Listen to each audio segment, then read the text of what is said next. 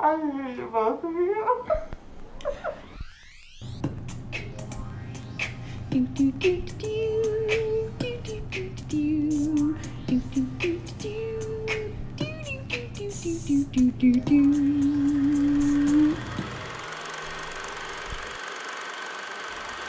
Uh, okay, so, um, uh, mm, um, hello, Uh, uh, is is this is this where we begin? I'm so Hello. sorry. I'm new. And welcome to another episode of One Foot on the Ground. This is uh, Johnny. And this is Ashley, And, and what are we today watching today? we, oh, uh, today we are watching uh, Cloud Atlas. 2012. Thank you for telling me that because I forgot. You forgot? It's uh, when the world was going to end. Oh, well, it didn't. When uh, what's his name? John Cusack had that movie. Yeah, it's actually ending like now. Uh, I mean, kind of. I'm I'm sort of joking. Um, so how should we? Which this is the part where I'm. I don't even know how to begin talking about this. So, Uh, do you want could- to give a description, or do you want me to try? I was ready. I was ready for you to throw it on me, uh, and I was like, "How do you describe the movie without saying what they say throughout it? Like we are all connected. You know what I mean? Yeah, I mean, Uh, it's six stories through six generations. through- seven. No, wait a minute, six. Wait a minute. One, two, three, four, five. Oh, six. Okay. Oh, I love the my lucky number is six. I love that. Okay. Oh, well, look at that. Uh, six going. stories, um, and they're all they all somehow influence one another, uh, whether it be big or small. It the the entire feature is about how our our actions, whether it be kindness or otherwise, ripples throughout time. They have Yes. impacts. Yes. That is a very good description of this movie. It was a struggle. but I think I think let's just get into this. So, like you Go said, there's it. six parts, Uh-huh. and I from the beginning? think, I well, okay. So, the six parts are as follows in chronological order. There's the uh, Chatham Islands in 1849. Mhm, Uh, there's the 19 one with the. Oh, I'm sorry. Go ahead.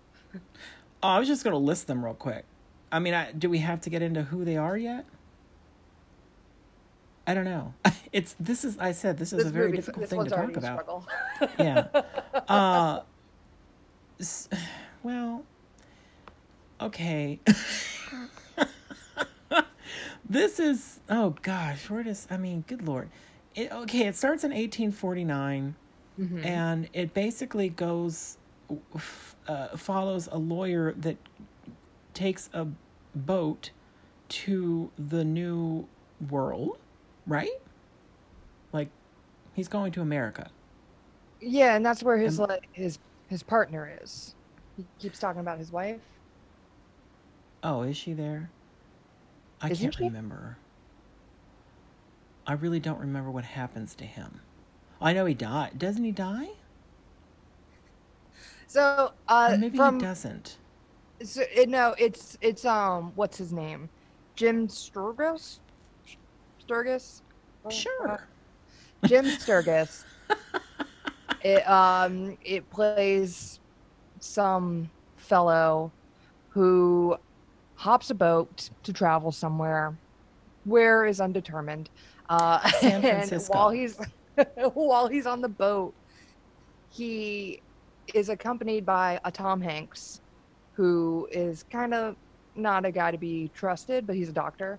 And while he's living in the ship's quarters, he finds a stowaway. Uh, which was a slave that he saved from being beaten right he did not save him from being beaten. He passed out when he saw him. Oh, he saw him Getting getting beaten and passed out. Okay. Yeah, I knew it was something. He's the same slave on the boat, and the slave had said that you know he was an accomplished uh, seaman and this and that, but they don't see anything but the color of his skin, and uh, he's just he's just trying to get from point A to point B, you know. Yes, and yes.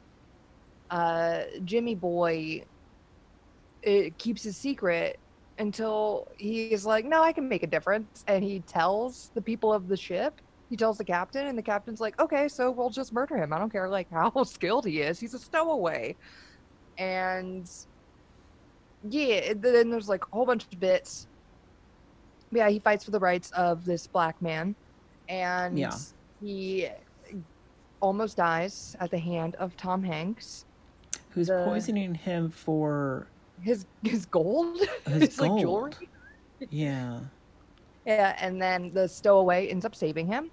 And when uh, Jimmy gets to wherever he need to go, he meets up with his wife, and at they're at um their her father's estate, and he's like totes cool. The father is totes cool with slavery, but uh, Jimmy Yeah. and uh, Doona is that her name? Doona Bae.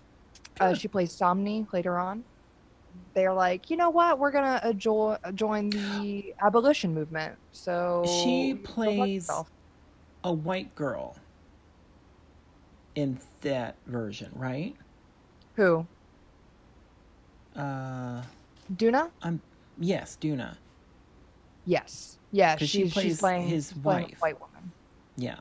So that is another thing about this movie is the the the, the how, There's a lot all- of gender swapping and race swapping for all the actors within the film. and the point of that is is that the souls of these people um continue on. So all of the characters that they play in the different time periods are the same soul but they're just recycled so Yeah, and the way guess. the IMDb um so all right. No no, let's finish. We're gonna get back to that. Let's finish the plot. yeah okay so after that section the next section is 1936 where a sexy sexy sexy english composer uh, played by ben um, ben sexy pants what's his name Mhm. ben No, yeah, no, it's? Ben Sexy. Wenshaw? Yeah, ben sexy pants what is his real name Ben, uh, Ben- Whishaw. Wish Whishaw Whishaw Yes. Whishaw Whishaw. Um, oh God, he's so sexy. I can't stand it. Uh, he basically is a composer, and he wants to um, compose the Cloud Atlas Sextet. Uh, and he goes to work for Jim. Is it Jim Broadbent that plays him? The guy, the gross guy, The gross guy. the jackass. Is- Yeah, it's Jim. It's Jim. Right? few- Yeah. You Jims. Yeah, it's Jim Broadbent. Yes. Okay. So he plays uh, an aging composer that basically it's very obvious to us as an audience that he just uses young people like the sexy dude uh, to complete work or to steal her work and claim it as his own. So yeah, I want to say in the book, from what I understood, is that he was actually like old and like blinding or like going blind. I don't know why I said blinding. He he's going blind and like you know he has people come over, but in the movie he just seems like a dick. like he just needs a servant Yeah. to tickle his ivories. Yeah. Tickle his ivories. Uh yes. So um anyway, so he sexy dude uh is in a romantic relationship with a um a, a semi-sexy dude. Uh Aw, no, he I guess he's sexy. What is his real name? James his D'Arcy. real name is yes, thank you, James D'Arcy. Mhm. Um, so he has a romantic, sexy relationship with him, but he has to go off and do his sextet with this old fucker. But he keeps writing him. And when he's with the composer, he finds the journal of Dude Face from the first story. Uh, Jim Sturgess. Thank you. So he finds Jimmy's journal and he's reading that and kind of using it as inspiration for his sextet. Um, and then he finishes his sextet and his lover is coming to meet him but doesn't make it in time and my sexy dude kills himself and it's horrifying and it's the saddest thing ever i cry all the time when i see it i just it, i break It's, it's, pretty sad. it's That's so how they sad. opened the movie with him. yeah that was wasn't it, it see to me it's it's weird because i mean like i said i just watched this and i still can't quite like i know the different stories but it's like when you watch it and this might be one of the reasons that it wasn't as successful as it could have been it is very confusing and hard to keep up with all the stories Yes. so I feel like if they, I don't necessarily think a linear storyline would have made this better, Mhm. but it certainly would have made it easier to figure out. like I think, I think maybe if they had kept the 2321 storyline as the reason to go into the other ones, I think that would have maybe made it more digestible, if Yeah. that makes sense. Like, take the furthest one and use that as the way to tell the stories of the other ones, but keep those linear. But, I mean, that's just me. But, I- mean, it all ends up being very beautiful. But, so anyway, so he finishes his sextet, he kills himself. It's very sad. And then we go to San Francisco, 1973 Mhm. With where- uh, Halle Berry. Halle Berry is the main character of that one, and she um is tipped off about a story by a uh, nuclear physicist who is Uh, James D'Arcy, From, and he yeah he Yeah. is the same character from the 1936 plot. Uh, so he's the lover of sexy dude. Uh, he's very old now, and he has secrets uh, about. This is the thing I'm a little. I, don't really. I think this is the one storyline that I just don't really care. if that makes sense. Like, I mean, it's all fine and everything, but it's. I don't really know exactly what's going on. I really don't care. Uh, I know that she's constantly almost being killed, and she survives. She loses all of um, the evidence to whatever plot was unfolding with the physicist. I, I really don't know. Something about what nuclear, a nuclear reactor or something. Anyway, but during this, she gets all the letters um, because he dies at the very beginning of this, right? Like she's supposed to meet him in a hotel and he gets killed and she finds him dead. So she takes all of his research and information with her. Yeah, uh, she, she's. It's like um, it's like a sleuth like story. Yeah, it's like a, yeah, she's just not a very interesting she's- one. she is uncovering a mystery uh, or a that is conspiracy. really not uh, important. and she's and the people who are giving her information because she's a she's a journalist people who are giving her information all of her sources are dying yes, and it's it's like only a matter of time before they find Halle Berry yes. so she like breaks into a place and she's getting all sneaky and she meets Tom Hanks um, again or again she meets Tom Hanks for the first time in this in this in uh, that like, story, yeah and yeah, uh, he he's a scientist on site and he could have like turned her in but he just instead gave her information and then had this monologue about falling in love and then gets blown up in a plane which i oh, i yeah. love that part. Okay, where he's like i don't Okay. know i like talked to her for five minutes but i think i'm in love boom Oh, oh, yeah. Well, and see, this is the part that is kind of, oh, it's, it's confusing because you get, um, you because we started talking about this movie in chronological order, but it's not how it starts. It starts in the year 2321, right? Isn't that where it starts? Or does it No, it it start, start it starts with... like gross Tom Hanks. It starts with um like him on the beach with uh, 1849? yeah. Oh, okay. Yeah. okay. and then but it at some point you go to 2321 No, no, no. You're no, you're you were right. because I You're- remember you cuz you're getting this campfire kind of story from Tom Hanks in 2321.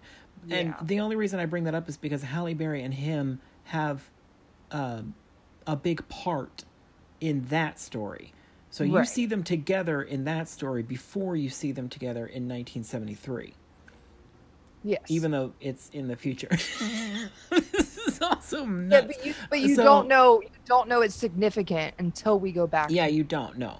So, in fact, I mean, this whole thing is very fascinating. I mean, just thinking about it broader is it's it's weird. Anyway, so anyway, so 1973, she gets the letters between Sexy Dude and uh, Sixsmith, um, James Yeah. D'Arcy.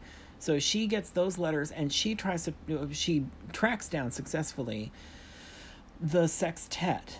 And I guess there's only one recording of it. It was very rare. She Oh, found there's it. there's very few of them. Yeah, there's very Yeah. few pressings.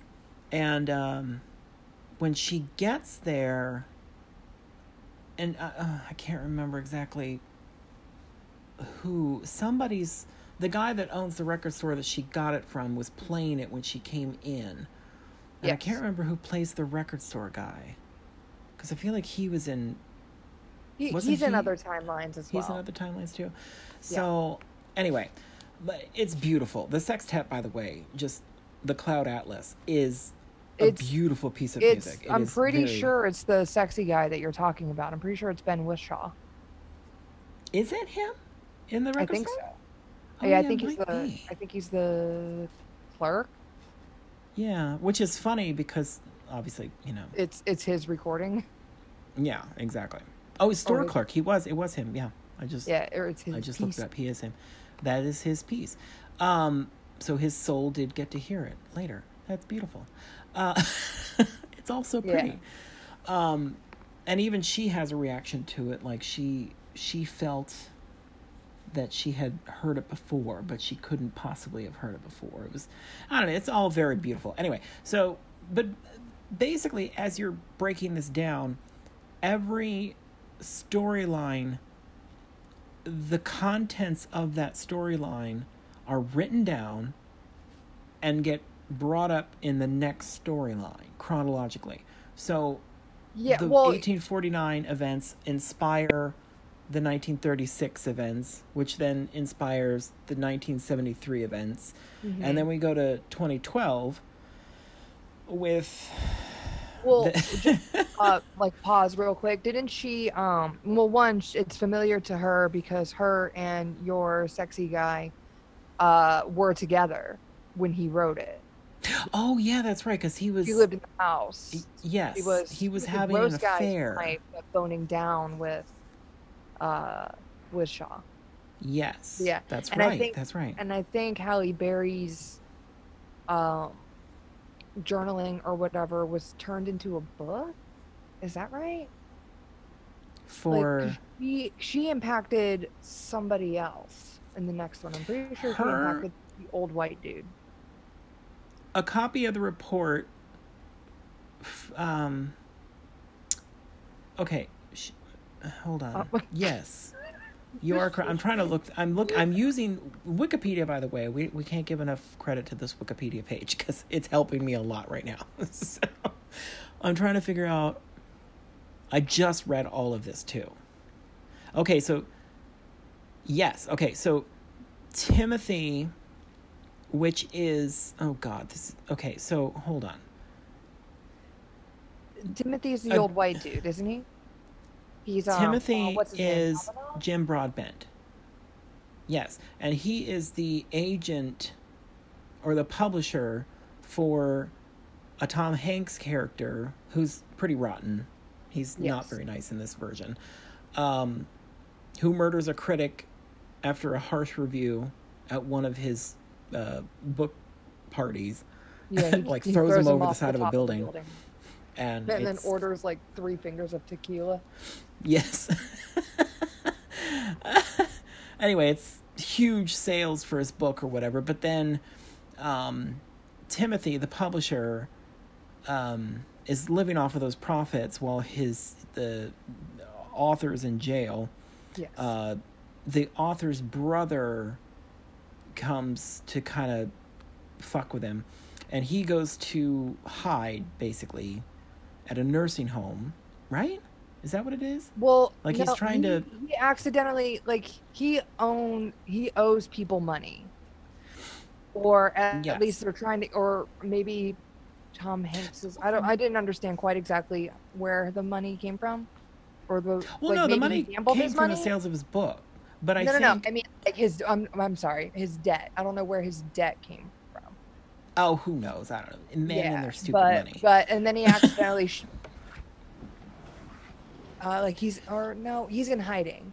He's in hiding, and he calls his brother, and his brother's like, "Oh yeah, absolutely, I'll help you out. Here, I booked you, um, this place at this hotel, and it's like a nursing home, but like an aggressive one that he just can't leave.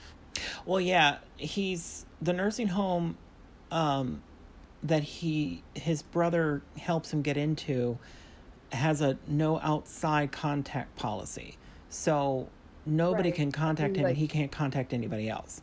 He signs a, a waiver. That's, Yes. Like, take his like keys and such, and he's like, "Um, hello, I didn't sign that." And they're like, "Yeah, you did."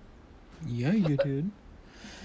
Um, but he, Timothy, is reading a manuscript based on uh, Halle Berry's story from 1973, which is how that ties in. Um, and I think that's what inspires him to um, break uh, break out of the nursing home. And then he writes a screenplay about his experience and that inspires the next story. Well, that and the film adaptation or whatever. Yes. Your your screen is frozen, by the way. Yeah, I know. I was trying to figure it out, and Oh, okay. so, so that okay. So the nursing home experience is turned into a funny movie yes. and like a comedy. hmm Uh, and that comes up later in the 2144 segment, which is where. Um, uh, do- do- do- do- four do. one. Yeah, Doona Bae. Yes. Uh, her storyline, her her big storyline. I mean, she's scattered throughout this thing. Um, well, yeah, everyone's scattered all over, uh, but yes, this is this is her story. Her main. He's her, the main character. her non-makeup story. Everyone has a non-makeup story, don't they? Yeah, there you go. That's a that's a good way to do it. Um Yeah, that's true. So she is a fabricant. hmm She's uh, cloned for slave labor. She works at a fast food joint. Uh, and this is in Neo Seoul. Um, she's, Yeah, which just seems to be like Seoul above Seoul, right? Yes. Mhm. it's just like built on top It's of kind of like um, New New York Element, New York, yeah. Oh, that too. There you go. I, I feel like that happens in a lot of these things. Yeah, they're like, you know what? This this town's trash. Let's just build above it. In fact, I was writing something like that in one of my stories that I never finished. So there you go. It's a it's a common thread here. um, although mine was because most of the world is underwater because of polar ice caps. Because of water Waterworld? No, mine has nothing to do with that. So anyway, um, so do do do do do. She is uh, influenced by another fabricant, Yoona, who um, has all this information and the writings of the writings and a film version of the uh, previous guy's thing. So Timothy's story. So, oh gosh, so Wait, Yoona, you said Yoona has writings? Wait a minute. No. Okay. No. Wait a minute. no. But Yoona. Yoona is, Yoona's the uh, one that started taking her out of. Wait a minute. Is she sleeping with somebody? I can't remember exactly. Yeah. She. Yoona what is a is a fabricant uh like her. She's also an employee at this restaurant of which they don't see the outdoors of ever until their 12 year anniversary where they can ascend. Which- and Yeah. yeah. and, uh, but so they like they an average day is you know they wake up from their pods they go to work they get humiliated essentially by the by Mm. consumer they honor thy consumer and Fuck that they shit. go and they ingest their uh, soap their little juice boxes and they go back to bed but Yoona has been getting woken up by somebody else by somebody else that works there who Yeah. uh, gets drunk on the soap but he wakes her up and uh, bones her in the middle of the restaurant and then passes out and so Yoona just kind of like explores like the restaurant and she comes across a phone and get, catches a clip of a movie Oh yes. Mhm. it's the movie starring Tim Hanks um, of uh, Timothy's uh, tale. Escape from the. yeah. nursing home. And the line that he said in the nursing home was like, "I will not be like subject to this criminal abuse." Yes. And, yes. uh, mhm. Really like, like um, it really hits her, and so she wants to leave, you know, and she ends up waking Somni, Sonmi, apologize, Sonmi, and she. And she like just wants to share knowledge with her. I guess. I guess Sonmi is her best friend.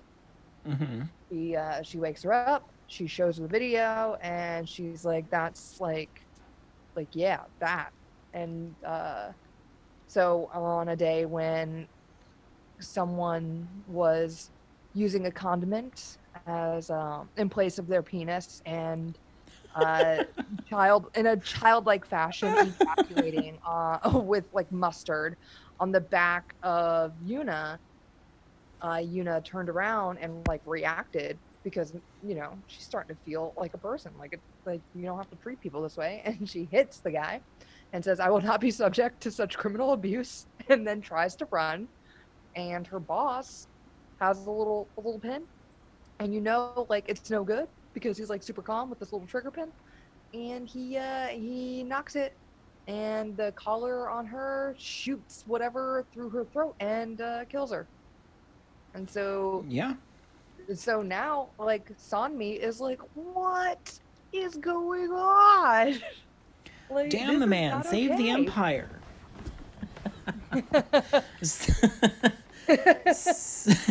so, um, so yeah. So she and this this section of the movie is one of my favorites. Well, it's the I really loved this one. Yeah, this is this is and this the was a most segment. thought out. It's the most. I don't know. this segment specifically is why the Wachowskis were brought in as co-directors. Well, that makes sense. Yes, because they had uh, the Tom. Tom. Uh, oof. How do you say his name? Tom. Tom Twi- Tyker, Tyker. Ty- Tykwer? Teakwer. Ty- Teakweer? Teakwer? Teakwer? Ty- Te- Tom, if you're listening, we don't know how to say your name. We apologize. You're a fantastic filmmaker, though. Uh, he really is. He, he, he did uh, Run Lola Run, mm-hmm. which is one of, I mean, good God, I love that fucking movie. I own it on Blu ray. Uh, he also did, um, and I knew this way back in the day. Uh, I connected it later. Anyway, not the point. So, uh, he did a film called Perfume, The Story of a Murderer. Have you ever seen that? I have not, but it is on my list. It is definitely worth seeing, but it but it's also one of the strangest things I ever sat through because I was like, wait a minute, what? He- also- Especially the ending. The ending is so bonkers that I was like, after sitting there for, because it's a long ass movie. It's like a, it's a, it's a whopper, whatever it is. And I was like, very epic. I mean, epic storytelling. But then, like I said, at the end of it, it just has this part of the end. I was like, what? What is, what? and that was the end. I was like, okay, well, okay. Uh, it's worth seeing, though. Definitely worth seeing. I believe my sexy dude was in that. I think Ben was in that. As far as I remember, Ben not the point. Not the Yeah, Ben. Ben, uh, sexy dude. The what Tom Tom whatever um, Ben Whishaw was, uh, but Tom Tykwer, Mm-hmm. he also uh, did um Sense8. He co-directed Sense8 with the Wachowskis. Oh, very good, very nice. Yeah. Well, that kind of makes sense because these these two, Cloud Atlas and Sense8, have a lot of similarities, sort of, With connection. sort of. With con- well, with connection, but the connection's a little more Except- exciting in Sense8 than it is in this one because at least in Sense8 you know exactly what's going on. Nothing against this one, but it is a little. It is. I feel like this should be re-edited at some point, someday. Yeah.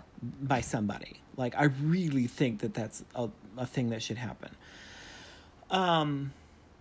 So anyway, so the fabricant. So she uh, meets up with the commander of the rebellion, uh, Hae-Joo Chang, Mhm. um, who exposes her to the banned writings of somebody and the film version of uh, the the Tim story from before. Yeah. Uh, so that whole happens, and then eventually tells her that all the clones are recycled into food for the other clones. So when they ascend, they're going up to be processed into the food. So it's kind of like Soylent Green, basically. Yeah. Um, so Yeah. Anyway, so then- wasn't on board for the rebellion until like then. Like she was like, Yeah. oh, "It's cool that you freed me, and it's super cool that like you know like and the special effects in my like, segment are me. beautiful. Very well photographed we are. Um, but but at the same time, yeah, so I think it was at that point that she finally was on board. So she makes a public broadcast of her revelations uh, before she is captured. Uh, they kill Hae-Joo and they capture Somni or Som, Som yeah Som Som Son Sonmi. Thank you, Oy vey. sun me, Um, what did I Just say it said it wrong too. again? sun me. Oh, it's on me. Um, anyway, so after she goes to interrogation, because I believe the interrogation this this is another issue that might this that is- within her timeline, she still has split up timelines. yes I I like I said I really think that they edited this badly for public consumption because her storyline is being told in flashback while she's interrogation. So even her storyline is not being told in a linear Linear, fashion. It's yeah. like, oh my god, like this is why I said I think the 2321 section should have been the whole like it should have been telling the stories in flashback and the rest of them should have been done.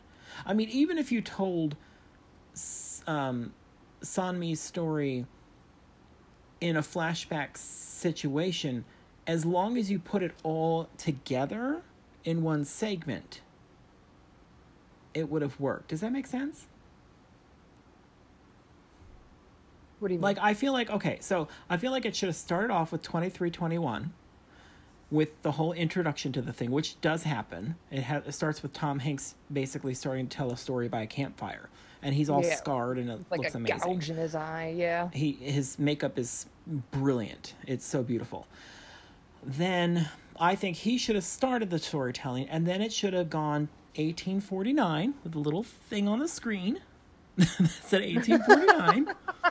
it should have told the 1849 story, then go back to Tom saying some doodly dad of some sort, and then, then go to 1936 with big letters on the screen, tell that whole story, and like that. I think that's how it should have been done. So if it had gotten to 2144 with Sonmi, you could have told her story in flashback just like you did, but it would have been more easy to comprehend because you didn't have all these other things going on at the same time.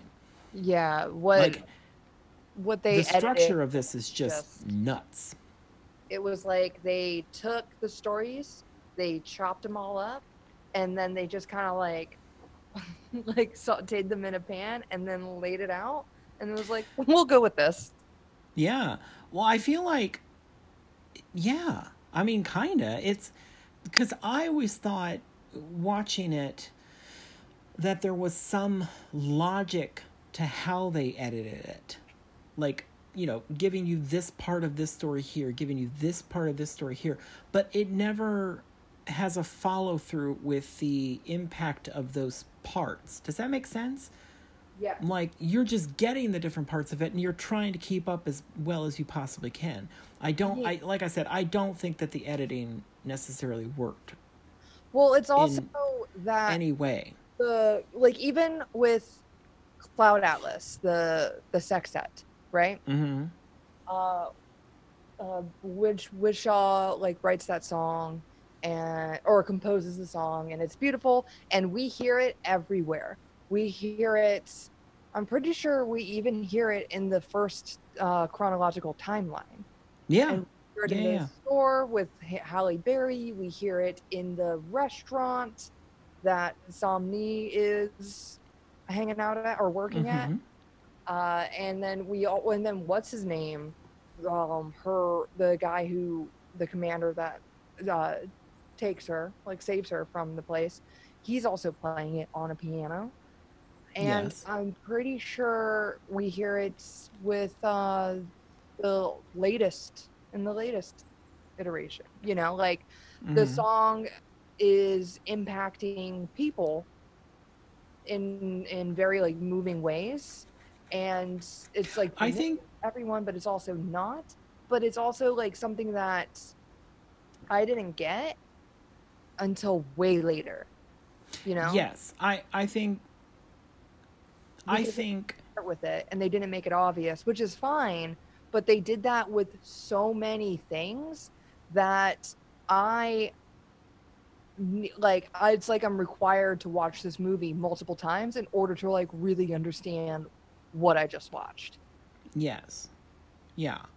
I mean, and I I mean, I, f- I feel like they could have done that no matter what. They didn't have to chop it up the way they did to get that yeah reaction from people. Like, I would have wanted to see this multiple times anyway. I mean, just for Ben's sexy pants alone, I would have watched it. I, I really don't care. But I'll watch things with him, and I really don't care. Good lord. we talked about Mary Poppins Returns, right? Because he was in that. He plays um, the older version of the original kid in the first movie. Isn't he in like a voice in like paddington too Oh, I don't know. Maybe.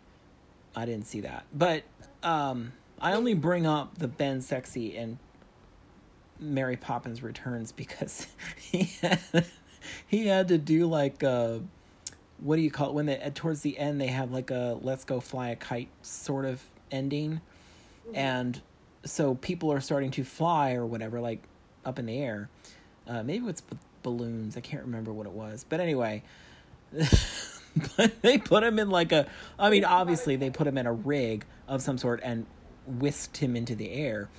Uh, but his bulge was so fantastic because of the rig.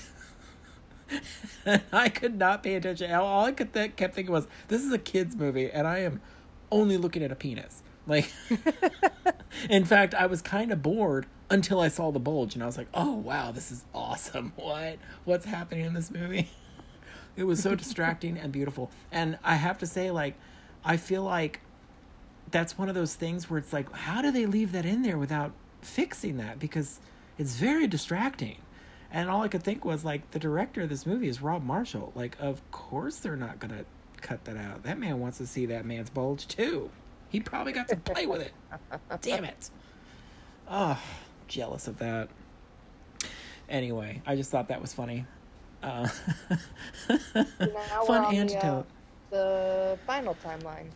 So now we're on the final timeline, um, and all of the uh, Sonmi's story and public broadcast and all that. yeah, shit. her when she when when her and the rest of the rebellion were getting raided, she said something over a recording that was um our lives are not our own.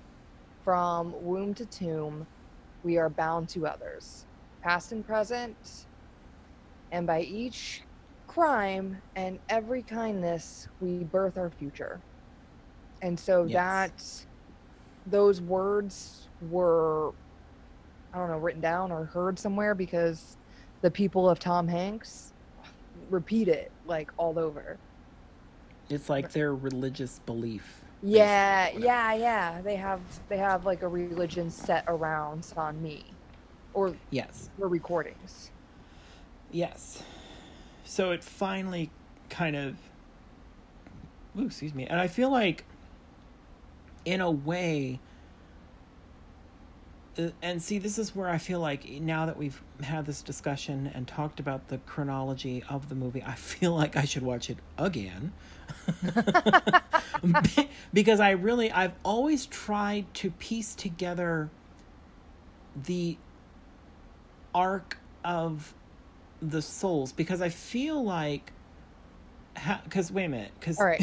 So, well, In in, the- in in, the- Tom Hanks's timeline, in the and- scarred Tom Hanks. Post-apocalyptic Tom Hanks right? Yeah, like dystopian Tom Hanks, like yes. he's a he's a coward. does he end up with Halle Berry? Yes.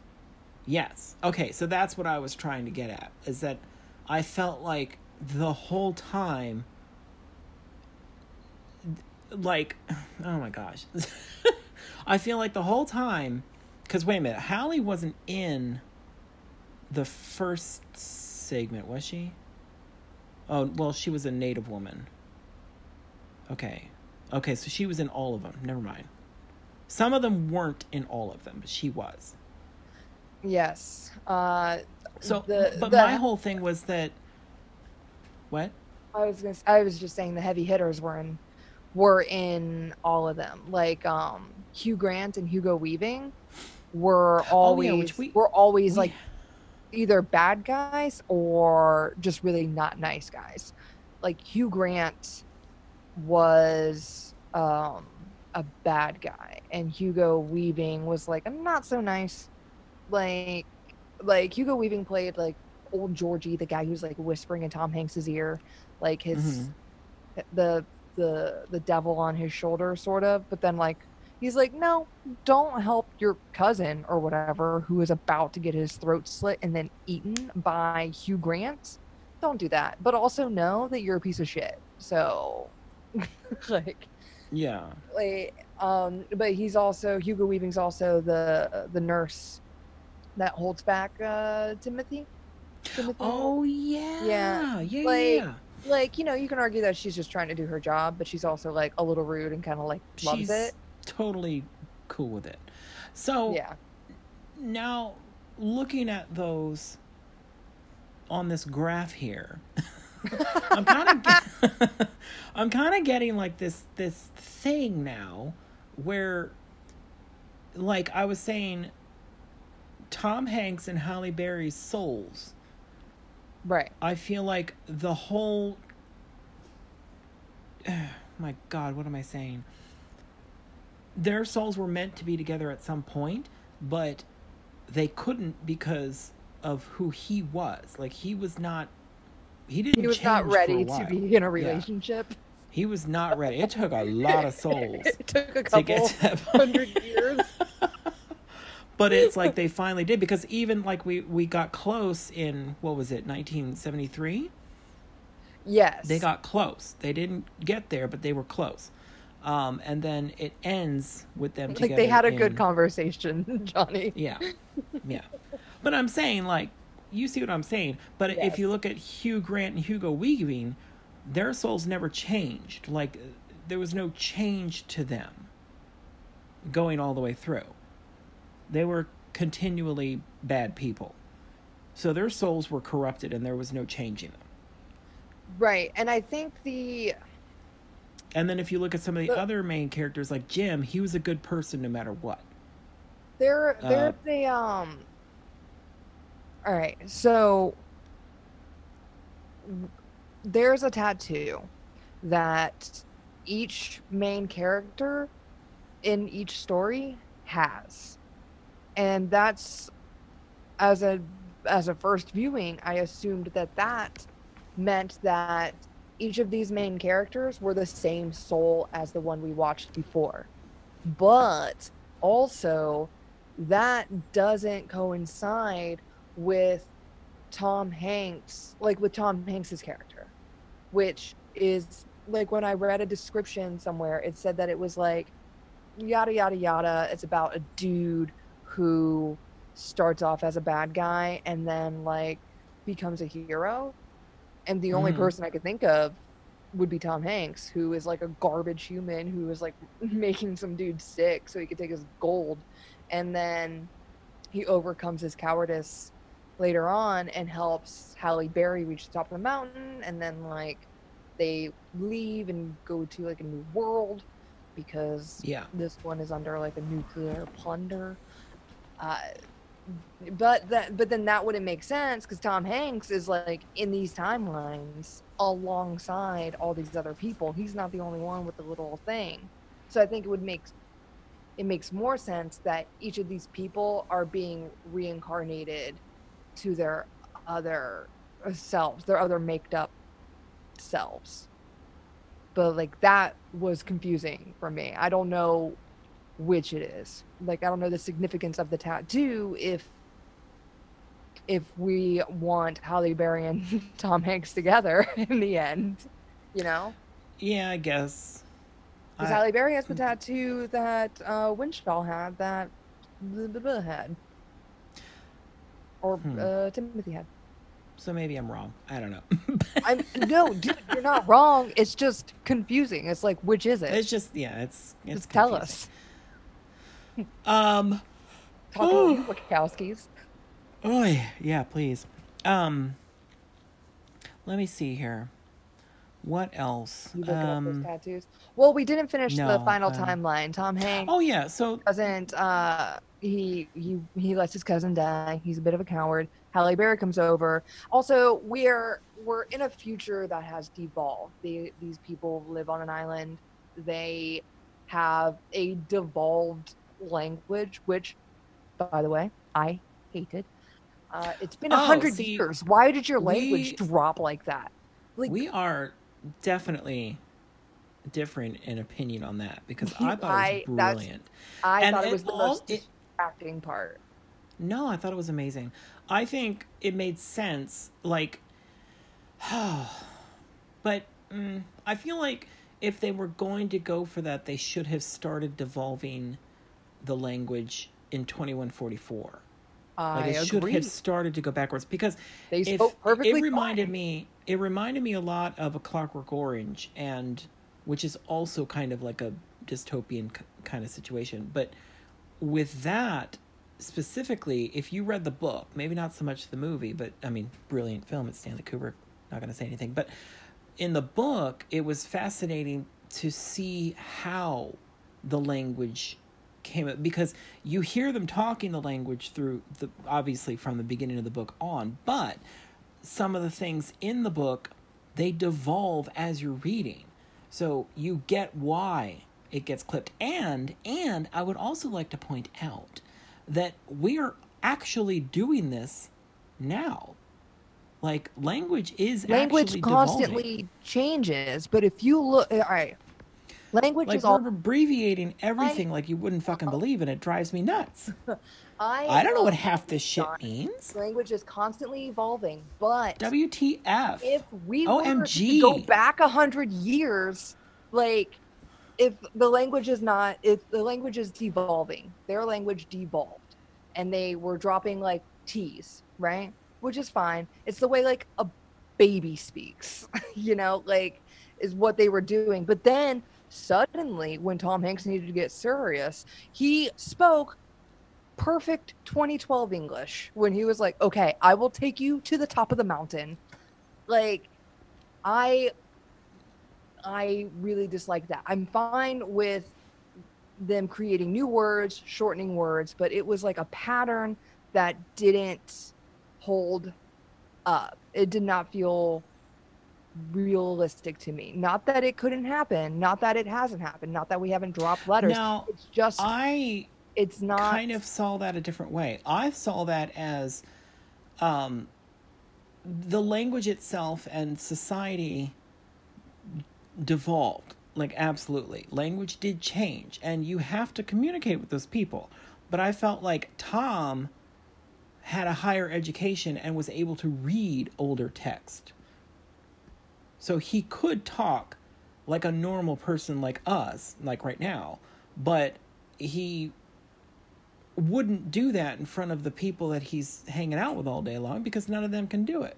There wouldn't be any He didn't point. it with Halle Berry, like Halle Berry either, until things got serious. Like Halle Berry had the same language, and it was, it was difficult to listen to. It was difficult to follow them. I, whenever we were in those scenes, I found myself having to focus on their language and what they're saying more than anything else. And it's like a beautiful picture. You know, like I See, I, mean, I mean, have enjoyed it more had it been more intelligible. I feel sort of the opposite. I mean, we're going to differ on this, I, I feel, Yeah, no, matter what. It, it, it's linguistically inaccurate, is all I'm gonna say. No, I think you're linguistically racist. or some such nonsense. I don't know. I you're a language Nazi. Uh, Maybe I am, John. no, I I mean I I get what you're saying sort of, but I and maybe this is because of how much I loved a Clockwork Orange and the idea of of a different language but not uh not not romantic, like not um like elvish or whatever for Lord of the Rings or something. You know, like it's not a complete language. It's well, it is a complete. I don't know how to explain that. It needs to It's be. It's just more interesting. It it me, needs to be to have for like a person to follow. Well, that's the thing. Like when have you seen a Clockwork Orange? Yes. Did you understand what they were saying? I is John, it's been so long, but I don't recall ever having an issue with their language. I mean, maybe that's just because Stanley Kubrick was so good. But- well, maybe, I mean, that might have something to do with it because, like you were saying, there's such a beautiful visual element to that sequence that. I mean, I, I, I mean, I think technically you are correct. but I'm saying that I loved it, and I think it was like because I I that part specifically, it did take me a few viewings to actually get the rhythm of what they were saying to each other. Like it didn't occur to me. I mean, but then But again, maybe like pig Latin. yeah, like I, I think, I think honestly, to be honest, I I wasn't really paying that much attention to what they were saying at all during those segments because I, I don't I don't know maybe I just didn't think it mattered if that makes sense I I, felt like I can I can see that, and I can see if you were to like let it go, it would be more enjoyable. I did not let it Yeah. go. I when I watched it when I watched this recently, Well, I was okay, like, so- I can understand what minions are saying more than I can understand them. well this is what I'm saying so on further viewings did it get easier for you and did you like it better I was still Or did you it. constantly I don't. I don't think it? that like. I. I don't think I could have an unbiased approach. because I was still, I under, I watched it with subtitles. It was, and I had to keep, and like even the subtitles were confusing. Oh, because they're still in that language. right. Because it's technically like, English. And then it's, and like I don't think that, like I think, as much as I make fun of True True, I think that the True True parts were mo- more believable than like some of the other bits or the True True phrases rather. Like, it's the true truth, like, like because they're dropping T's, the ths of things, or they're dropping like I ends, nothing. Yeah, they're dropping T's. And so when they're instead of saying truths, like that that like made sense in to follow along with their language. But I don't think I could I don't think it was consistent enough for me to follow all of it. If that makes sense. like their Okay, I language mean, rules. and I think this this just might be the the the argument between the two of us because I mean I get what you're saying and I'm a hundred percent sure that when I first saw this movie I didn't understand what the fuck they were saying at all. but like I said, I just watched it because. But I think also for me, I'm used to a visual over a dialogue. Does that make sense? Like I don't I don't necessarily watch films to know what they're saying. In fact, in fact, and this is absolutely true. Until we started doing this podcast, You never I, watched anything with I. I don't think I ever really cared about watching or understanding what they were saying. And now I'm kind of like, what are they saying? And this is for films that I've watched many, many times that I'm like, what are they saying there? I just was watching True Lies before we started. And I had the subtitles on because because the sequences with all the gunfire is so fucking loud that I had to turn it down, but then I couldn't hear anything they were saying. So I was like, I'll turn the subtitles on and I actually did get things that I was like, Oh, I didn't know he said that there. And I've seen that movie so many times. In fact, I remember him saying words, but I couldn't have told you what they were. Does that make sense? Yes. So, so for me, none of that matters. I mean, like 2001: A Space Odyssey, you you that is a great example of visual storytelling. Like whatever they say in that movie, yes, they are saying words. You can put your subtitles on all you want, but it's not going to help you at all with that story because it doesn't matter. It, Right. it it literally does not matter what those people are saying in that movie because it doesn't matter. You only get this much dialogue in a 3-hour movie and you're like it didn't make any sense anyway. It didn't matter. I prefer So- little dialogue. Like those are my favorite, where they say as little as possible. No, yeah, I mean, I mean, yeah, but also in the same respect. So this Cloud Atlas situation, like they're speaking, they're saying things, but it mm-hmm. didn't. This is what I'm saying. It didn't matter to me. I was watching it anyway. I was watching it. I was in, enthralled by it. I loved their makeup. I lo- I loved their outfits. I was like, I, I just love what's happening in front of me. I really don't care what they're saying. I mean, you could kind of understand what was going on just because of what was happening. Right. Like it didn't and when matter I that first when I first watched it, I watched it in theaters, and it wasn't like I didn't get subtitles. I didn't have a closed caption device or anything with me, yeah. and I was just like, "All right, so I guess we're just here now." like I'll try to figure it out. They're telling some And kind it- of story. Things are yeah, they're telling some kind of story, and I didn't understand how it connected for a good bit. Like, well, I still don't think we quite. well, the like so we're we're in we're in the uh, we're in the Tom Hanks timeline, and they twenty three, twenty one. yeah. So it's to understand that Neo Seoul, uh, kind of like went under. We think that we we we know that there's like some nuclear bits going on because they talk about radiation Mm-hmm. and Halle Berry comes from a different, more populated, like the one percent part of the world, and she comes in on her little spaceship boat thing, and she has you know modern medicine and things of that, but she's not supposed to interfere with like these um, these Oh, people. she's almost like a documentarian. Like she's there Got- to well- observe and report, not necessarily to interact or help. Well, what she really wants is to get to the top of this mountain where there's a transmission, or yeah, there's there's like a center that has at, at the top of this uh, Devil's Mountain.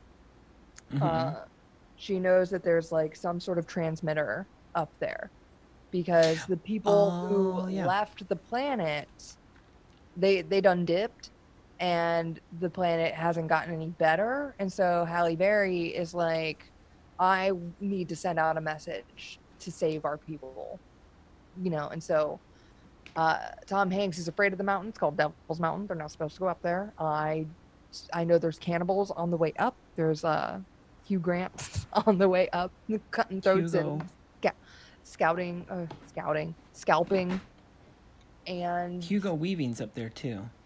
I thought Hugo Weaving was his old Georgie, the the bad the, Oh, you're right. Never yeah, the guy un- under his shoulder. He's up there, but he's like always with Tom Hanks. Yeah, yeah. Yeah, He's like the Dr. Facilier character. yeah. So she convinces Tom Hanks to take her up so that you know she can like be like, hey guys, like where'd you like we need help. And I guess there was like a point towards the end of the film where they the was it the was it the planet that was like going like bombs away and Halle Berry took she was like you guys can come with me or like don't but like we gotta go and Tom Hanks like took his whole village and they went and uh went on to a beautiful planet where he's telling campfire stories and uh they better listen to their grandma Halle Berry right Yep. Yeah. That's it. but but the the transmitter area was where Sonmi uh gave her message. gave yeah. her, yeah she where she recorded her message Yes. Yeah. Also, so I thought it was interesting that up until that point, Mhm. and this is where where you were kind of I don't know. I, this is what I'm saying. I liked the de-evolution of the language because because in in high, like watching this with a better understanding of the whole situation in general is that everybody before this time was getting their information from documented things. Like Mhm. everything was sent down in history f- through the written word. I mean, yeah, there was a film at some point, so that helped, but it was also the the writings of somebody. So everything was being except for the Cloud Atlas, which was music, but so there's that element of it. But it's also that's also written down. That's music. But Mhm. But I loved that at the end of it all, their story had to be told through oral. Like it Oh, couldn't okay. be written down. I mean, Yeah. obviously it could be written down, but it wasn't. They were doing it orally. He was telling a story. So I kind of loved that there was a de-evolution of the language because it's almost like they had to restart everything. And now we're telling stories the way that we did way back. And we're going to restart this whole situation and we're going to do it again. I don't know if I would have been able to handle it if Tom Hanks was narrating the whole movie in his I mean- true talk. True. Well, I don't think he would have necessarily, no, but um, no, it's not easily digestible. People like No. I'm mumbling. yeah. But I, I thought that was kind of fascinating, and I also think it's interesting because, uh, language in general, like even the English language, has changed so much from early English. Like, um, Right. if you ever i mean i i had a class and a teacher that could actually speak old english not like shakespeare but before shakespeare even shakespeare i mean it was common for you to talk in that manner it, it wasn't like i mean nowadays you watch a shakespeare movie and it's cute and fun and lighthearted and everybody can understand everything everybody's saying but but like that was not uncommon to use the English language so beautifully and so excitingly. But it also old English has so many. It's great. Like when she started actually using some of it, it was fantastic. It was like you could hear the correct. It was almost like this. It was like you could understand, but not quite. Like you got the gist of what was going on, but you'd have to have it slower and it like it was Right. just it was very it was fascinating but my thing is is like language in general and how we've changed it because it's easier for us like um like knight like a knight in shiny armor it used to have the k pronounced it was knight or knife used to be knife Yeah, and H's used to go before uh, W's, like what? Yes. Yeah. And there was also um like my favorite example that she ever gave us was apron. So you wear an apron. But originally it was a napron. Not apron. It was a napron. Can you grab me an apron? And then it just eventually because we're lazy and everything, we don't want to say we like just Well, it's an like- apron. Slurring of words. Yeah. Yeah. we got drunk and now it's an apron. Yeah. Once alcohol was introduced, it was all downhill from there. But I I think that kind of thing is fascinating like knowing where it came from. Like I mean, can you imagine if the same thing happened like if, if anybody from the time when that was being spoken correctly, Mhm. if they heard how we talk now, they'd be like, "What the fuck are you saying?" Like it wouldn't make any sense. Well, that's how they And now- write new languages too. But like, in order to write a language, you have to write its origin language, and then branch off of that language, and then branch off of that. So, like, for Game of Thrones, for example, they the dude who wrote the languages for Game of Thrones had to write. He first wrote High Valyrian, and then he wrote Valyrian, which I think is what the the upper class people used and then he Mhm. wrote like other like subsidiary languages that like were rooted in that kind of like our latin right Mm-hmm. and he wrote like he eventually he like kind of like got a little devolved a little bit like like what you're talking about our languages versus like elizabethan versus like old english Yeah. Like he he went and got to dothraki because dothraki don't need as many like they were the the essentially the tom hanks hut people you know like they Mhm. didn't need as many words to describe as many things you know like they had horses they had fire they had death Yeah. I mean, like, you know things even- like that like once you don't use a lot of the stuff you won't you know even going from English to, I mean, any other like, I mean, English. We have a lot of fucking words. we we we have a lot of mixture of other languages too though Yeah, but like if you a try lot to of our words are not our own which is I tried to learn Italian, and it's just, I mean, it's confusing. I think I should have started way younger to try to learn a language. I think I suggest that to anybody out there. If you're young, learn a language now, uh, because it's just so hard to stop yourself from knowing what you already know. Does that make sense? So, learning something else, especially when they're not using as many words as you would, like we keep, we want to add so many words to a sentence. Even us talking right now, like there's just a lot of fucking words we're saying. But well our, our structure is also bonk as well Yeah. like we Um, where our structure is changing and it doesn't uh necessarily and then there's also, and I think uh, Spanish is the same because Spanish and Italian are very similar. yes but they they have feminine pronouns or what what is it feminine and masculine yes. Yeah there's like- there are feminine words and masculine words. Yeah it's just so fucking weird. And it's Like- it's like trying to figure out what i'm like what? I have to do what now? With who? What? No i don't can, can i just Yeah. buy and sometimes the it's fruit? I difficult to determine whether something is masculine or feminine. And that's the thing. I i kind of like i love the idea of learning italian. I would love to do it. But at the same time i get mad at that kind of shit because i'm like wait a minute this is a manly thing and this is a feminine thing The because it's kind of sexist.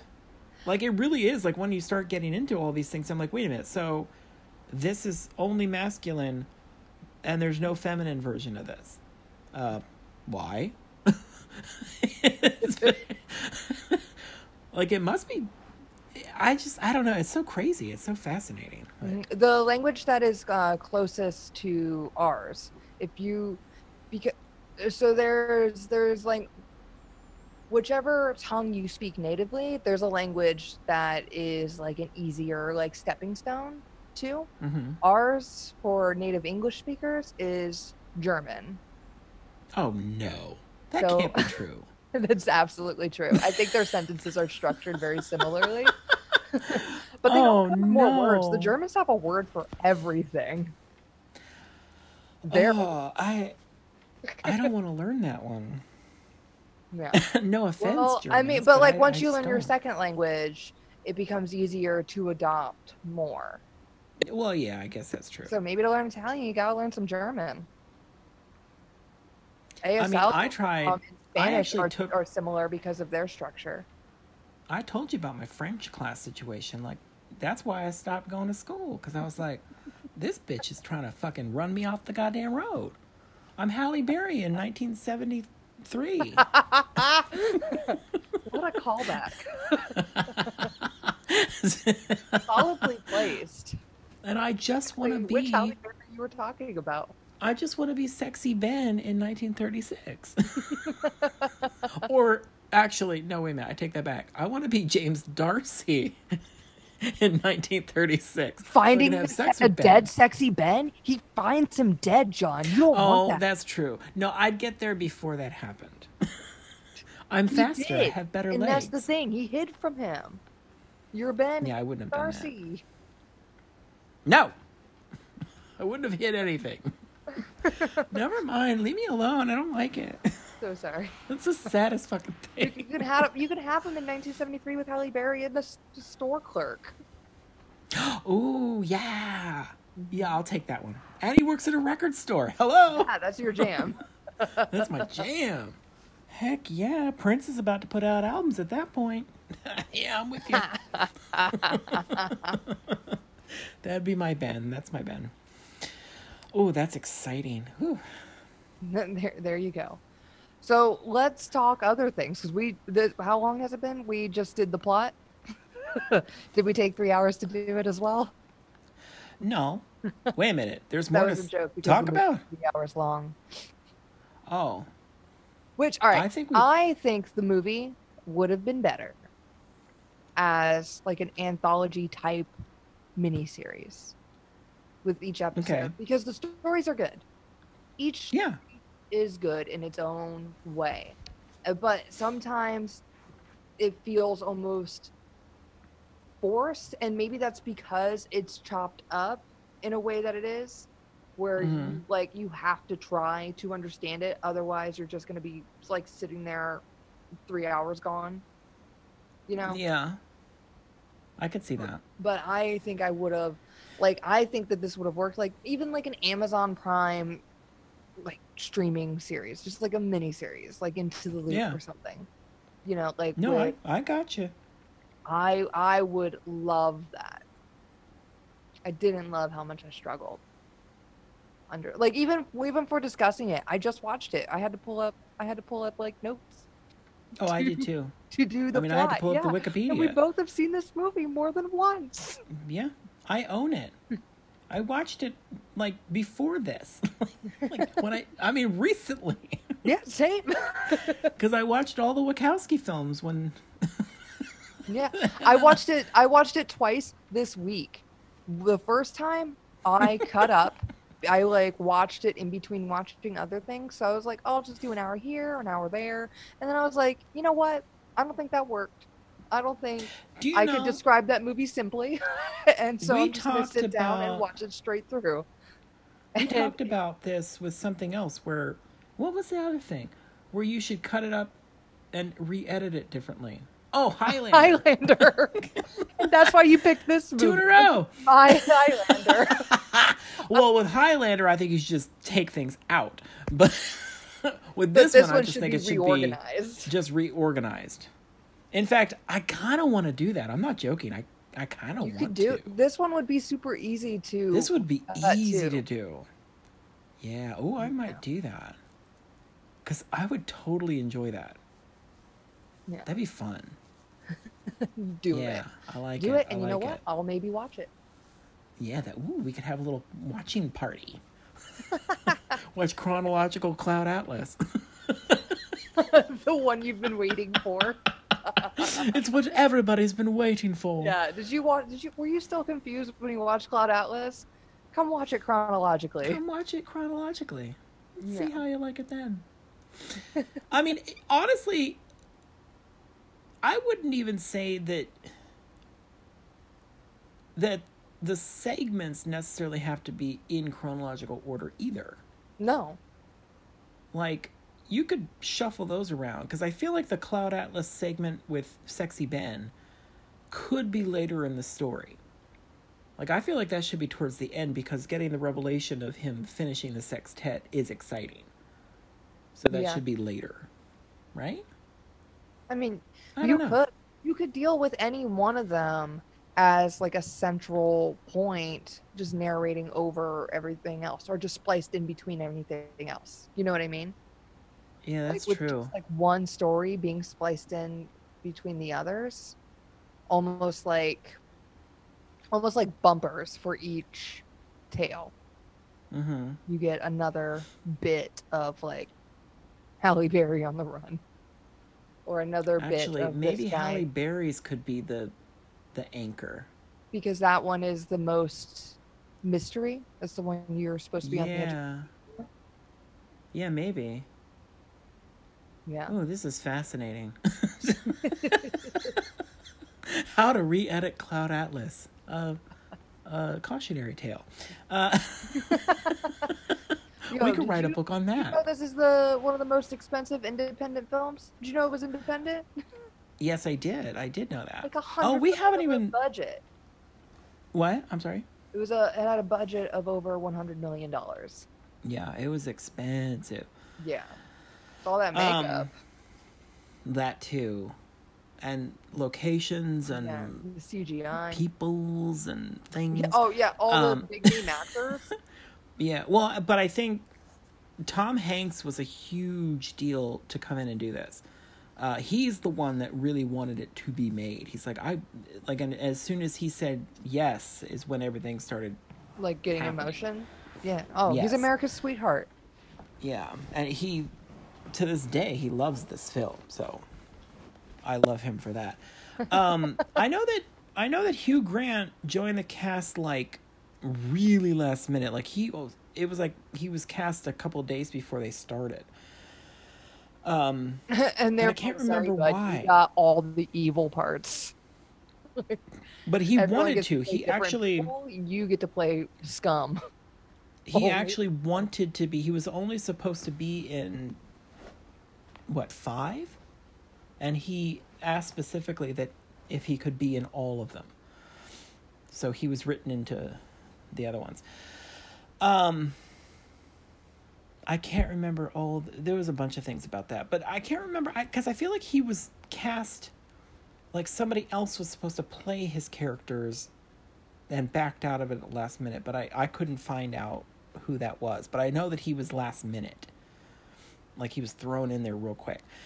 Um I always forget Susan Sarandon too. She's in there. Oh yeah, I forget about her.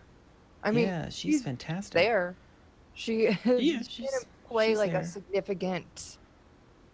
uh, She didn't have her own segment, No, but she, did was not. in a lot of them. She was in four of the six. yeah. Yeah, she was in 1849, uh, 2012, 2144, and uh, 2321. Um, yeah. So, anyway, Yeah. Go ahead. yeah, I don't know. Is there anything else you wanted to say about the film? There, I I thought that I had a whole lot more, but now I'm just. I feel like we got it all out because I can't think of anything else to say about it. I mean, No, I, besides praising I don't it, know but I- about I, the mean, tattoos or the reincarnation. They're all one, but they're all they're all mean, not. They're all themselves, but they're all one. Who knows? Um, And I, uh, Sonmi, that story with her and um, Doona Bae and Jim Stur- Sturgess. mhm. I'm super bad at names. I can't pronounce. I mean, aren't we all? I, I couldn't Uh, either. their I liked theirs felt fullest and the most fleshed out. Even though Jim Jim Str- Sturgess in the beginning, like his story with Tom Hanks, Mm-hmm. it didn't show us that it had anything to do with like it didn't show him and her until the end. Well, no way. Oh, yeah. Wait a minute. They didn't. They didn't reveal his wife until towards the end of the movie. Yeah, when they were when And in the first, Oh. this is confusing. In the first story, in the 1930 yeah, 30 something, uh, no, I'm sorry, 1849 story. yeah. They didn't reveal that his wife was her until later in the Cloud Atlas whole, like the movie, Yeah, and then they're back together in the Neo. Um, in the Neo, Neo Seoul section. yeah, and I I I really dug that, and I thought that they would have been because they had an impactful story as well as Halle Berry and Tom Hanks. I like like we we we root for them as well, and they are paired off in a previous timeline. Yeah, yeah. but I liked the the droplet answer that he gave more than I liked from womb to tomb that uh, Doona gave. Do you know what I'm talking about? Where they're they they say they they reveal to Doona's pop Hugo Weaving or or Hugh Grant, one of those two, that they are not cool with his like part partaking in slavery and they're gonna join the um the abolition uh group. Mhm. and he's like you're nothing but a drop of water in an ocean. And jim sturgess is like what what's an ocean but a million drops of water i dug that that as Oh yeah, I like that. that as a a descriptor for the film Yeah, that's true. That's a good one. I like that. because then i'm not worried about the damn tattoos I mean, maybe that's something that they cover in the book or something. I don't know. yeah and apparently the book is chronological Oh, well, of course it is. Uh, maybe we should read that. Is that on audio? Can I read it? Can I? probably definitely the book has like great reviews maybe I should try to get that as a and then go back and watch the movie and be like i got it Oh, I it. got it now. I got this under control. I figured it out. Yeah. Um, I mean, I still, I still, like I said, I mean, I wouldn't have brought this up if I didn't like the movie. oh absolutely Yeah, I loved it. I think it's fantastic. I think it's one of those where, I mean, yeah, it, it it's long. I usually don't watch it in one sitting, like straight through. This is one that I'll turn off and pick it back up later because it is long and there's so much going on. It's it's like a brain teaser. It, it's I- it's very long. I need a And you know what, Johnny? You know what? At some point, they did this thing that, like, I hate, where they gave like a climax bit and they start winding down as though they're ending, and then there's like another hour left. And the the Dark Knight did that too, and I hate it. And I'm like, because I'm like, okay, and I'm like, you know, I'm in the the demo or whatever, and like, and then I'm like, uh, uh, oh, we're not wrapping it up. We are, we're, we're still we're still doing this. I'm still here. Okay, I guess I'll get comfortable. Wait, is that the ending? No. No wait, is it? oh, See, no. I don't think I felt that way about this one. I they like they wound down at some point when they revealed the the two relationships between um Jimmy and Doona and then they like hiked it back up and then dropped it down again.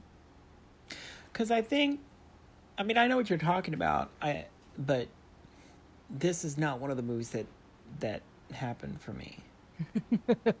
I just I get I'm trying I to think of one that did because I know I've gotten so frustrated with movies like that where I'm like, oh my god, this is still going on. Like, you're you like, wait a minute, that wasn't the end of the movie. oh, I Why'd know, you give me I know. music?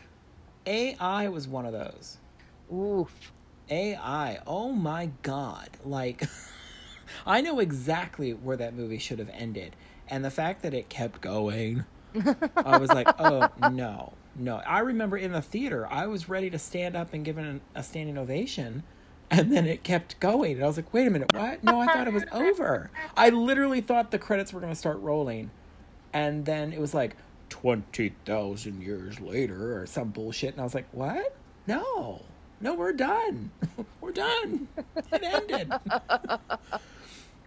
um, in fact, I think that the film should have ended where where where I think it should have ended, which I believe is probably where Stanley Kubrick would have ended the film. Dude, that's how I felt about uh, The Dark Knight. The Dark Knight, like after Homegirl died, and it was like this whole thing, you know, winding down, and then like we stayed mopey for another 40 minutes, and I hated that. The Dark Knight, like with the the, with Heath Ledger? Heath Ledger, yeah. oh, see, I didn't feel that way about that one. No, The third one, I felt died, like and then like we had to mope. long. We had to sit and mope with homie when it's like time to wrap up. When we're like two and a half hours in, and not not finishing things. I'd have to watch it again, but I don't want to. Totally fair. I mean, I those movies I recently was like, maybe I should watch those, and I kept thinking, no, I just don't feel like it. I, I Yeah. really just don't. I don't want to. Um, I like the idea of them. I don't like sitting through them. Yeah. Um, especially the third one. I did not like the third one. Well, I I liked parts of it, but I I think as a whole it was. I felt this that way about that movie that you feel about the second one. Like I thought the third one, the third one was like, wait a minute, No, what? they I did this. mean, I'm pretty sure I feel that way about the third one too. I mean, uh, he got out of the hole, hmm and it was just like it was too, like who cares? Like, like I don't, I don't understand how Gotham City would have moped if you're going to bring up that kind of thing. If, if they would have moped for that long without Batman, like, I'm sorry, what? Like, pick yourselves up, dust yourself off, and try it again. Like, you don't need the fucking Batman to figure that out, you dumbasses. It was just, it was, it was kind of dumb. But I loved, I loved, uh, I'm blanking. Go ahead. Sexy girl. Uh, I don't think I've heard you bring up a sexy girl. What is her name? Oh, do you mean like in that movie, Anne Hathaway? Yeah, yeah, Anne Hathaway as Catwoman. That was that was fun. I liked her. That was fun. Um. Other than that, I don't care. Oh, and Cillian Murphy showing up randomly at one part in that movie. That was fun. But again, it was just like it was like pointless. Yeah, it's like why it are you was showing fun, us? but it was pointless. It was very. I don't know. They they could have done better. Sorry, guys. I know there's probably a lot of people we just dropped off because they were like, "You just talk shit about the Batman movies." I love Batman too, but I, I don't mean, love they're good movies. There's just bad parts, like Cloud Atlas. Great movie, bad parts. Uh, and and I love. All right, so this movie overall for me, like while I was watching it, I was super excited to watch this, John. And when I Mhm. saw it in theaters, I was just kind of like, oh, I was a little underwhelmed. And I think it was because of like, you know, all like the the it like the movie is telling me that so much is connected, but it's not like giving me that information. It's like making It me yeah. it's, it's making me find it, but it's making me find it way later instead of like, It's me- it's making it too difficult to connect right. for Like, sure. Yeah, and then it was like it, it was almost like a chore to watch it, and I I get that. I get I that. know that the Wachowskis can be pretentious, and I am fine with that. I'm fine with because I think that they do pretension well, you know. Yeah. And No, their, they do. their jam is always the connectivity of people. It's Mhm. how every live matters, and I, I'm down for that message. You know. It's, Yeah. it's in everything except for like the Matrix, where like everyone matters, but you know, like you're the savior to Neo. Um, Which was he? I mean, I don't know. That was confusing. I think I think in the later ones it kind of like expands a bit more, but the only one I can fully remember whenever I think of the Matrix, I just think of like Neo being the one. Yeah. So I I mean, think I think I think the interesting thing about that, if we're going to bring that up, Mhm. was that I think technically he wasn't the one. I think the only reason that he was the one was because he believed that he was, Mhm. which is what uh, Morpheus was saying the whole fucking time. Um, but I think that's true. I think he technically probably wasn't the one.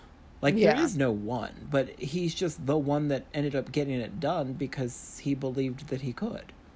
So he did.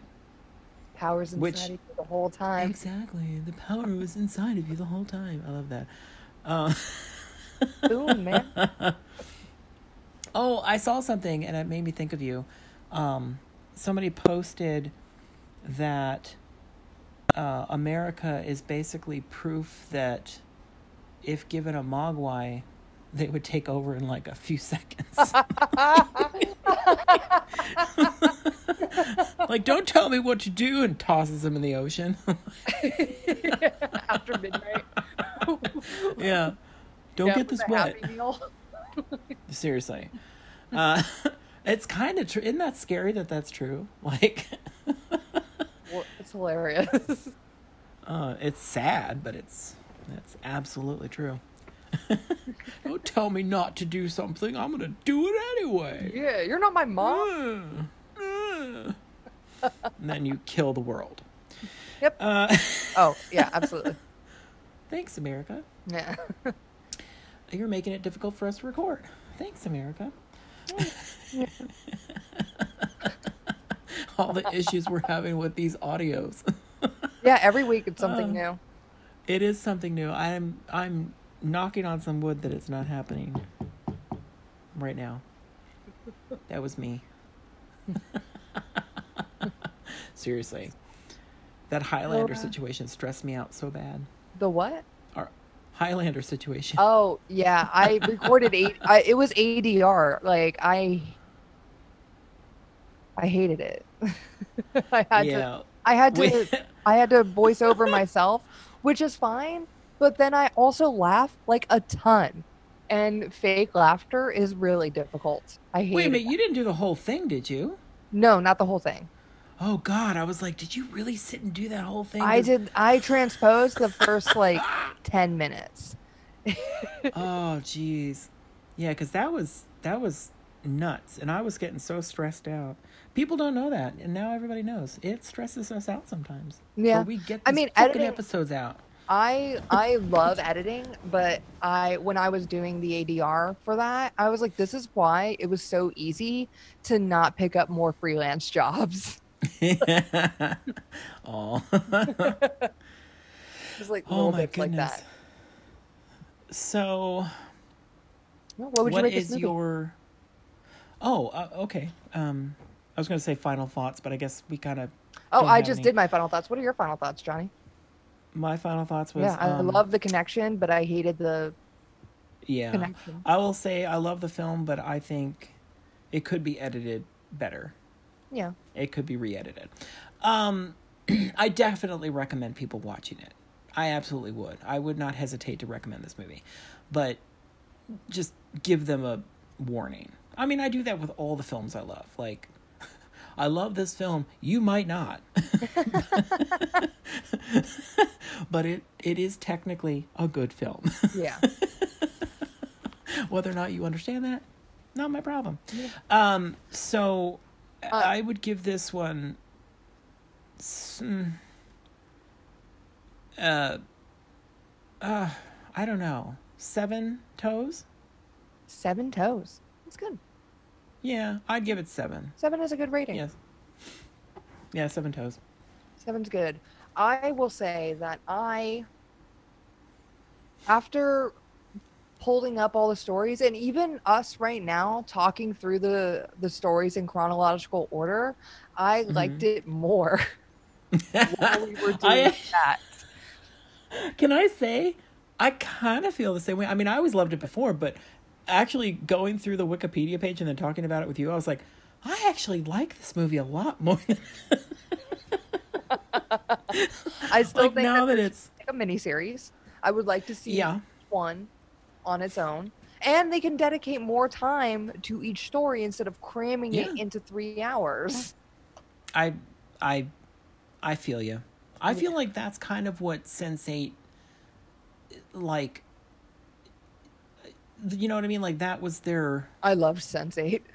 Yeah, I love Sense Eight, I, but I, I'm saying I feel like that is how Cloud Atlas could have worked yes. if they had done it. Yeah. Um, because And each that's a very similar. Each episode of that feels long too, even though it's Yeah. like 40 minutes And to that, an hour. oh my god, like it's the editing full on of that. information. Yeah. The editing is just mind-boggling. I'm it, Yes. like, ooh, that's a lot of information for you guys to actually keep up with and figure out. And you have Uh, charts. a lot of sure, storyboarding for sure. I- Imagine. had, to, had to wheel it around everywhere. oh, uh, you know, we were Make sure everyone talking last time.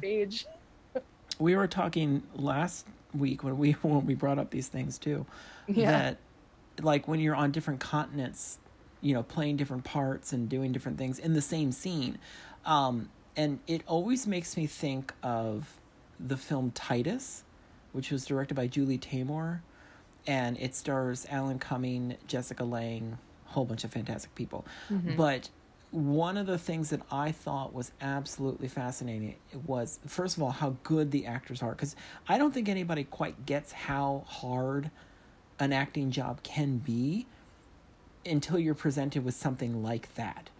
Where, like for Sense8, how hard that is to actually figure out and have it all planned out in your head ahead of time to make sure that you're doing it correctly. Because in Titus, um, they filmed two camera angles on the same scene in two different countries. So, and this is, I mean, you would never know that because, you know, Jessica Lange walks up to the steps in one's, I think it was Jessica Lange, I, or maybe it was Anthony Hopkins, whatever, not the point.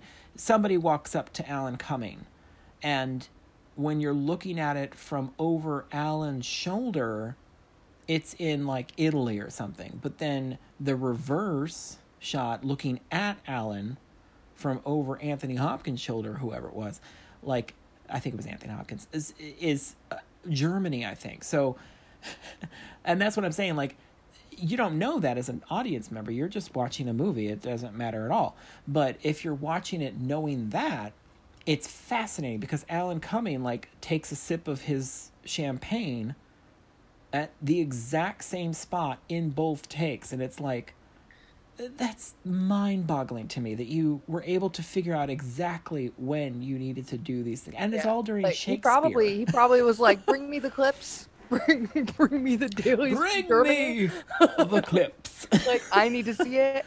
Okay. Am I well i was also Here? thinking if this is shakespeare i mean i think of this all the time when i'm watching anything because you know me and continuity errors i cannot stand continuity errors because in my opinion everybody should be alan cumming like everybody should be able to figure out exactly when they took a sip off of something to make sure that all their takes are going to be consistent so that they can be edited however it's needed i mean i can appreciate somebody like Stanley Kubrick making a film and doing multiple takes, but you also have to get that he knows how to manipulate a scene to get what he needs out of the actors for different parts of the same scene.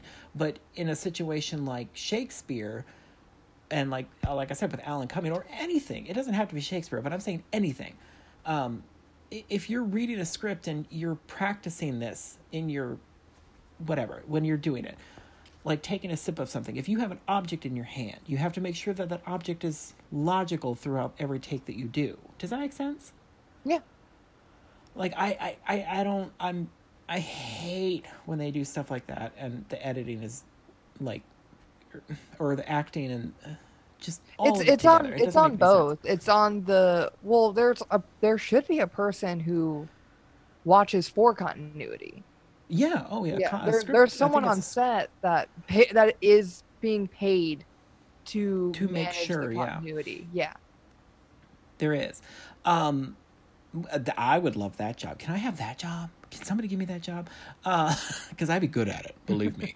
um, because like at the end of American History X, that is one of my least favorite continuity errors in the entire world. In fact, it makes that movie unwatchable because you're watching this entire film. The film is called American History X, which is the name of the paper that he writes that is so important for his class or whatever it is. So at the end of the movie, um, huge spoiler right now, when he gets killed in the bathroom, in one take, he throws the history paper that he wrote.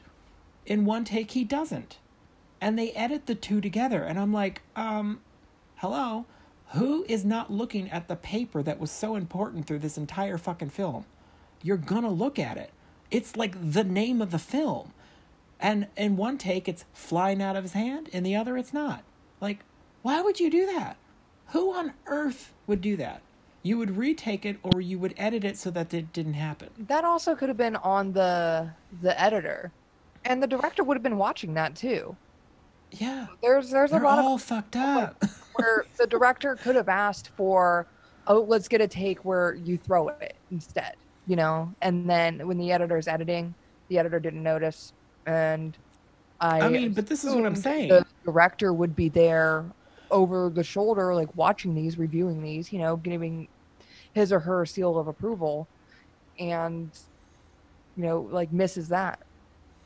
I mean, but you see what I'm saying. Yes, I absolutely do. Like, I, I don't know how that didn't make it through. Like, like I mean, somebody have- somebody needed to be like wait a minute these are two different shots so if they are two different shots you have to cut it in a way where it's not it's not noticed that it's two different takes.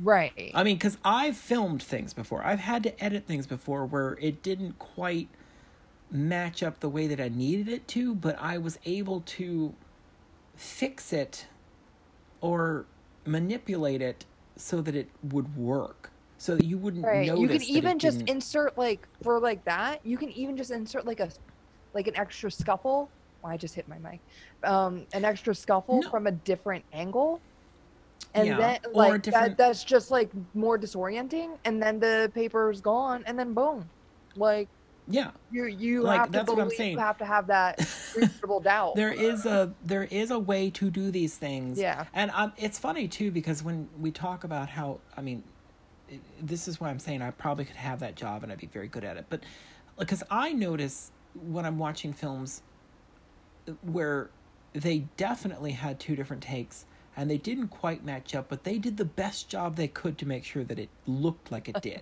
i'm pretty sure to most people they wouldn't notice that shit and Right. maybe I don't know. Maybe people don't notice that because everybody fucking loves that movie, and I'm just like, but did you not notice the horrible error in the in the climax of the movie?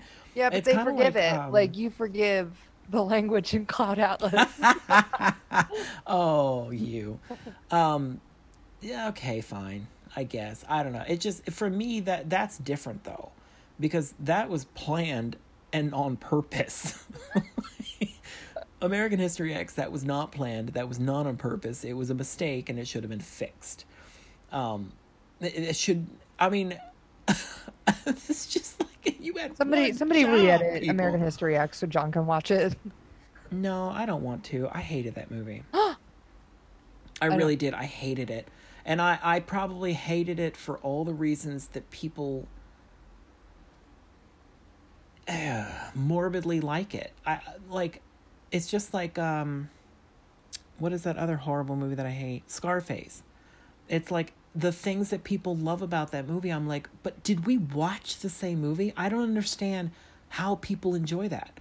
You're literally rooting for something that you shouldn't be rooting for. I don't understand it. You're trying to emulate something that you shouldn't want to emulate.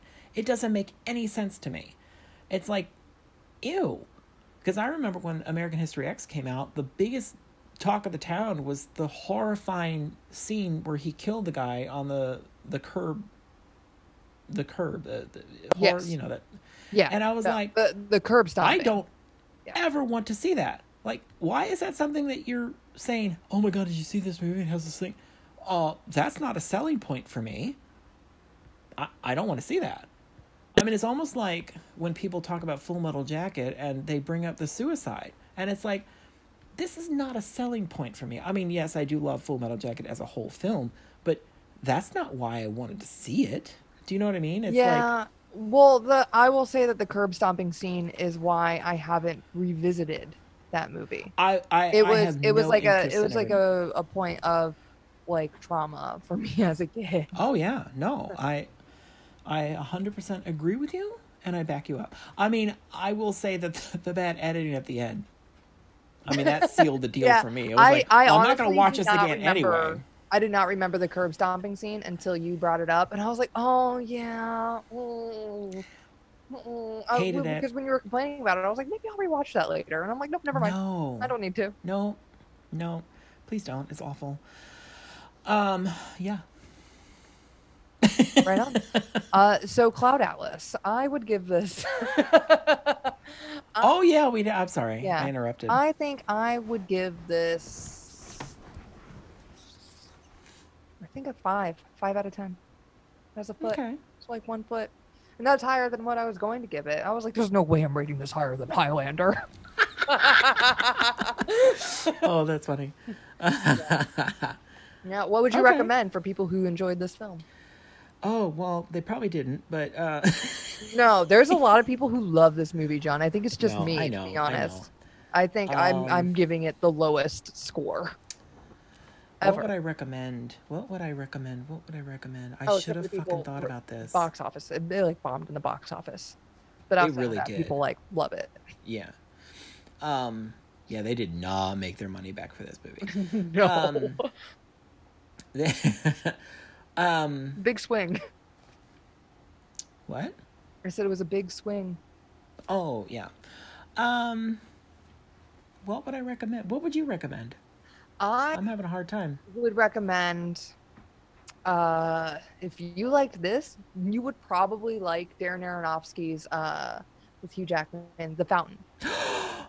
Oh, I'm so jealous of your selection. Mm-hmm. I fucking love that film. See? There it That- is. that that is a well told well told stories. yes oh man Yeah. yes Or or if Yeah, you want that- something oh. more sad, if you liked this but like it really didn't have enough heartbreak for you, um, or drugs. the fountain is heartbreaking You could. Well, no, I mean, Cloud Atlas. Cloud Atlas wasn't heartbreaking enough, or didn't have enough drugs. You can uh, swing the other direction and do um, Requiem for a Dream. oh god well oof, you're trying to kill people Yeah, beautiful beautiful film but it's very yeah. That one made Yeah. me real sad with the uh, with the older lady and the. Oh my god. See, okay, so gotta bring this up since you brought it up. So when that movie came out and everybody was watching it, of course, um, it's a fantastic film. It really is a very well made film. Obviously, it's Darren Aronofsky. He's brilliant. But anyway, Mhm. so when that came out, like uh, everybody always hated what happened to um, Jennifer. What's her name? Jennifer. Oh. Um, I know who you're talking about, but the girl, the the one that ended up having sex for drugs. yeah, And everybody oh, felt so yeah, bad for her. the one who was tied up for a good long time Was she? I don't remember that. in the hotel. uh, sure. Right on. So uh, Jennifer. That's, What is yes. her name? Jennifer Labyrinth. No, Jennifer uh, Connelly. Jennifer you And go. the Bride of Chucky, Uh, John. no, not Jennifer Tilly. Um, so- anyway, so, but my thing was like everybody had this thing for her, and I was like, uh uh it's all about Ellen Burstyn's character. Like that was the most heart wrenching part of the whole movie was because she's the only one that had no idea that she had a problem. Do you know what I mean? Like she had no clue. Like the whole time it was like she was yeah. devolving into this drug addict that she had no idea that she was doing and then she couldn't come back from it she's the only one that could not make a choice to come back from it because she was too far gone and it's like oh my god and that's what pissed me off about people were like oh my god jennifer connelly i can't believe she had to have sex with a dildo i'm like um she chose that she wanted to do that like don't get on that about me. Hello ellen burstyn. Fuck y'all. And she should have won that fucking academy award. Just saying. She should have won. It should not have been julia roberts for erin fucking brockovich. Give me a fucking break. It should have been ellen burstyn. Different time, John. yeah. God that was sucky. In fact i i think it was that and then uh, when cate blanchett didn't win for elizabeth that i just kind of stopped watching the academy awards because i was like y'all are fucking this up. What's wrong with you? And daniel day-lewis he didn't win for uh, gangs of new york. I was like what? And then of course glenn close constantly getting fucked over. Like Well, yeah. yeah, you guys are fucked. yeah, always. Academy Awards don't mean much because they're not really that. Oh, we'll talk about something else when we're done. Uh, a teaser for all you guys out there. You'll die to know what we talked about afterwards. Um, so, my recommend, Yeah, let's hear it. the long way to get to it. Uh, I'm just gonna pull something out of nowhere. Um, I mean, I gave you know what? Have to. Uh, uh, yeah, but I think if you liked this, but um, want something easier to digest, but just as fantastic, like uh, as far as content, I would say Jupiter Ascending. Ooh, that's a Go with good one another. Wachowski, because I feel like that was a better job at telling a complex story in a way that was easy to digest. Yeah, Jupiter Ascending. I need to know more. They like Yeah. started building a world, and then just like didn't get the funds. And I'm like, where's my sequel to Jupiter Ascending? Where's my Or a trilogy? series. Yeah, Or, yeah, trilogy. Trilogy would be fine. Or a Netflix series. yeah. or something. Somebody. Maybe we should pick it up. start that campaign. Open those studios back up, kids. Let's get some balls rolling. Uh, so yeah, right on. that's it. Yeah. What are we watching next next week? I have no, excuse me, no clue. That's you. Oh goodness, that's me. Uh, Demolition Man. let's let's go late. oh yes. Okay, I'm down with it. Excellent. That's on something right now. It's streaming. I'm, I'm pretty sure it's streaming on Hulu. oh yeah, yeah, yeah. Yeah. I think so so. uh, so if you if you kids want to follow along, hit up that Hulu. I mean, watch some who hasn't already watched Demolition Man?